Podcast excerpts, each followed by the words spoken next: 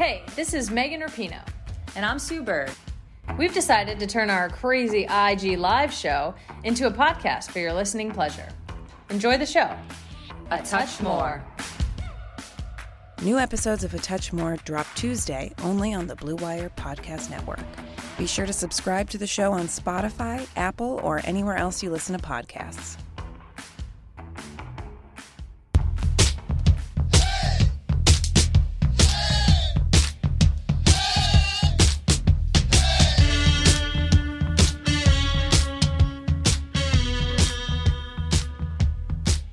Welcome to Tuesday's edition of the OBR Newswire podcast. I'm your host, Jake Burns. We are going to chat about a couple different things, rumors wise, in the Brown spectrum that have come up in the Ask the Insider section here at the OBR.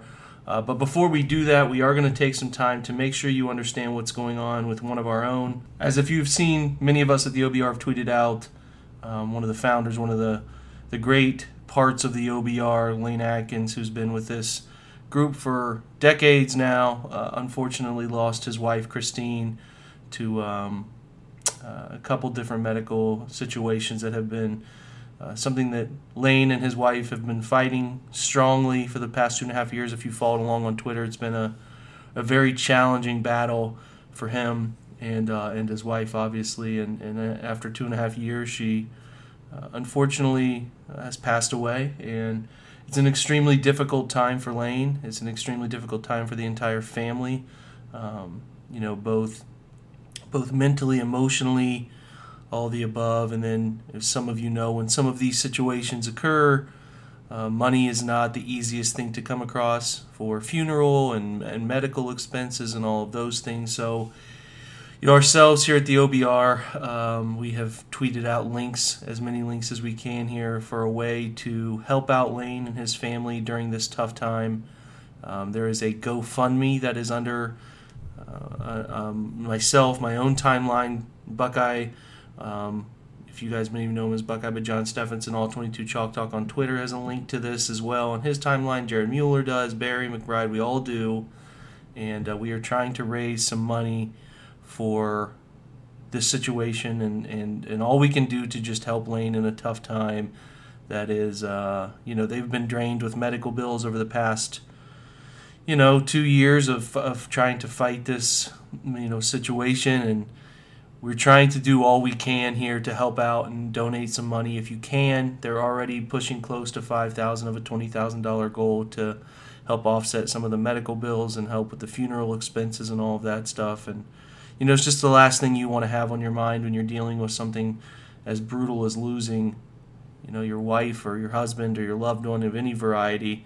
Is how you're going to be able to pay for those things and uh, financial troubles that come with it. So anything you can do to help would be would be greatly appreciated, and um, you know, I'm sure Lane would feel uh, greatly appreciative as well. And when he can reach, if he could reach out to every individual person, I'm sure he would, and we would do the same here just know that we appreciate it. Um, we appreciate all you do to help out in this regard. If you can give one dollar all the way up to a hundred dollars, whatever you can give is greatly appreciated to help ease the burden of Lane at this time. And and um, you know, as, as most of us who are listening to this, or myself included, have lost somebody close to them, and um, it's one of the tougher things to go through in life. So anything you can do is greatly appreciated. And uh, we love Lane, we love his family and we hope uh, we hope that they, you know, can can uh, can get through this tough time. So sending thoughts and prayers and whatever you can, positive vibes his way would also very much help. And, and many of you in the Ask the Insider section have left nice notes. Um, we, we, would love to see those keep pouring in. If you're a member, uh, just sort of posting something for him to see about, you know, his family and all of that being in your thoughts and, and all of those little news and little notes go far in terms of helping somebody recover from this. So we hope Lane is okay. We love him. We hope he can he can battle through, and um, we're here for him. And hopefully, you are as well in any small variety that you can. So. Um, once again, rest in peace, Christine, and, and um, you know, thoughts and prayers are with Lane and his family. Interrupt this podcast quickly to talk to you guys about betonline.ag which is still rolling along, doing their part for the gambling community. if you're a part of that, they have the NASCAR option that is back, right? Hundreds of other games and events and sports you can get in on, such as simulated NFL right now, NBA, UFC events, 24 7 betting opportunities. You can participate in the $10,000 Madden Bracket Challenge. It's a March Madness style NFL simulation tournament. You can enter for free. And live right now on Bet Online's YouTube channel, you'll find an exclusive interview with ex Chicago Bulls Ron Harper, Horace Grant, Bill Cartwright, and Craig Hodges to discuss the Michael Jordan documentary and what they're calling the Final Dance. So go there and check that out if you're craving more of the Final Dance or the la- content from the Last Dance. Uh, visit betonline.ag to use a promo code BlueWire to receive your welcome bonus and check out all the action on betonline.ag, which is your online wagering solution. Now back to the podcast but we do we do keep going forward, right? We have to to keep looking at this season, and things are drastically changing and quickly. And one of the big hot button rumors over the weekend was the Jamal Adams uh, on the market rumor. Um, this kind of came before the weekend, but essentially Jamal Adams wants a new he, he, he wants a new contract, and if he doesn't get a new contract with the Jets, don't particularly seem willing to do so right now. They are not going to budge, and um, he will be interested in being traded if he can. The Jets want to wait another year. We'll see what happens. I think their asking prices so as far as what many people have seen as a first and a third. And while Cleveland is going to attack a box safety, because I think they view Grant Delpit as perhaps maybe more of a deep safety, a single high safety, split field safety. Um, they probably would like to, to really pair a good, strong safety that can play the box and play the slot consistently. Jamal Adams is a guy that can do that. Obviously, he's a he's a he's a Swiss Army knife defender who can really get upfield and get after the quarterback in blitz situations. He led the league in in uh, um, rush percentage from the safety position by a pretty substantially wide margin, and he plays the run game really soundly. He's a player the Browns want. The problem is looking at the value of that type of player, right? Is is how valuable is that type of player for the money that the player wants and the capital that you have to give up to go get that player. And that's where to me, as, although again, Jamal Adams is a very good football player and would ultimately be a very good piece of the puzzle to stopping Lamar Jackson as you sort of prep for the next decade of figuring out how to keep Lamar Jackson from beating you twice a year. He would be a nice part of that puzzle, but the problem is how are you going to overcome giving up that much capital and then giving up that much cap uh, potentially to players you don't know um, you know you don't know which I can I go back to this I'll say it this way. I, you don't know which guys the Browns are going to need to resign next year. We talk about Baker we talk about Denzel Ward you just you don't know. You don't know which ones and I think that the Browns feel uncertain about that. I mean, Myles Garrett is a lock to be resigned, but you don't know how much you have to invest in your quarterback. You don't know how much you have to invest in your your potentially lockdown corner uh, over the next five years. So there's money to be spent there. And for the Browns, it's a question of you know we don't know whether we are going to need that first round pick because things could go completely sideways at the quarterback position. I know I, am not expecting that, but it could. And you have to look at plausible outcomes from a front office standpoint that could go sideways. And all of a sudden, you're looking at a situation where um, you know you don't have a first round pick. You have the safety, but you don't have a first round pick, and you have uh, these important other positions that are potentially in flux, and you have to look at how to figure those things out. So I don't, even though the Browns have an extra third, and maybe giving up a third is not a big deal in the grand scheme of giving up a first two, but you know, for a franchise that lacks some certainty at some some positions and need another year of proof from some guys I don't foresee this front office giving up a first round pick for a safety when they especially just drafted one in the second round.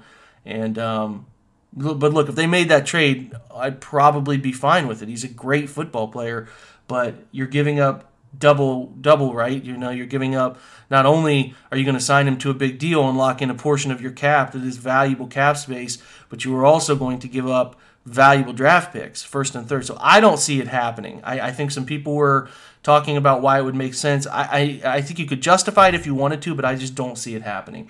Also, big news over the weekend was sort of Jadeveon Clowney is still out there. Seems less inclined to take a high volume one year deal, more looking to, to go somewhere. Maybe he gets double digits, but not the crazy amount of double digits, but it's a, it's a longer deal. And that's where Charles Robinson from Yahoo Sports claimed that Cleveland was still in the mix. I do think Cleveland is still in the mix for both Everson Griffen and Jadeveon Clowney. I think they're still looking at expanding that defensive line even further. I don't know what that means for Olivier Vernon, who I think should still be around. I mean, the Browns would then go four deep at defensive end with some flexibility to bump guys inside, such as Myles Garrett moving to a three tech or, or even standing up inside. Just a bunch of uh, variety of blitz packages that they could do and different sort of defensive line uh, you know, adjustments and movements. You could move Olivier inside. You could move Everson Griffen inside. You could do a bunch of different things. They'd have a very deep defensive line.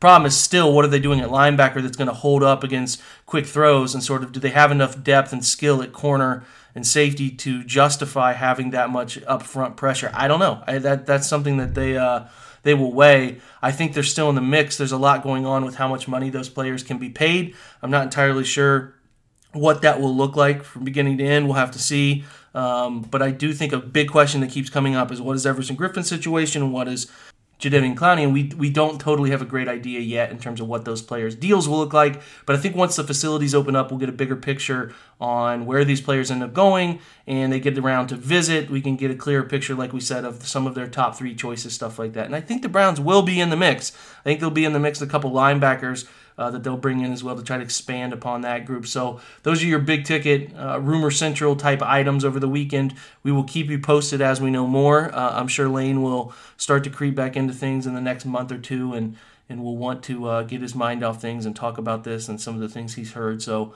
uh, keep your keep your eye out for that. We will again appreciate anything you can do for Lane, anything that you can give him and his family. Greatly appreciated. You can find those links on all of our social media Twitter pages. We'll have a link at the OBR as well. So uh, again, greatly appreciate any help that you can give him. Uh, I hope you guys had a great Memorial Day weekend. Spent some time with your family, got outside in the great weather. And thanks for joining us. We always appreciate you joining us at the OBR Newswire podcast that we will continue to put out um, every morning for you, and uh, maybe some tweaks to some things coming in the future. We'll see. We might try to do some stuff on on, on a live basis in the evenings. We'll keep you posted. Something we're thinking about doing. So until then, until we catch up tomorrow, go Browns.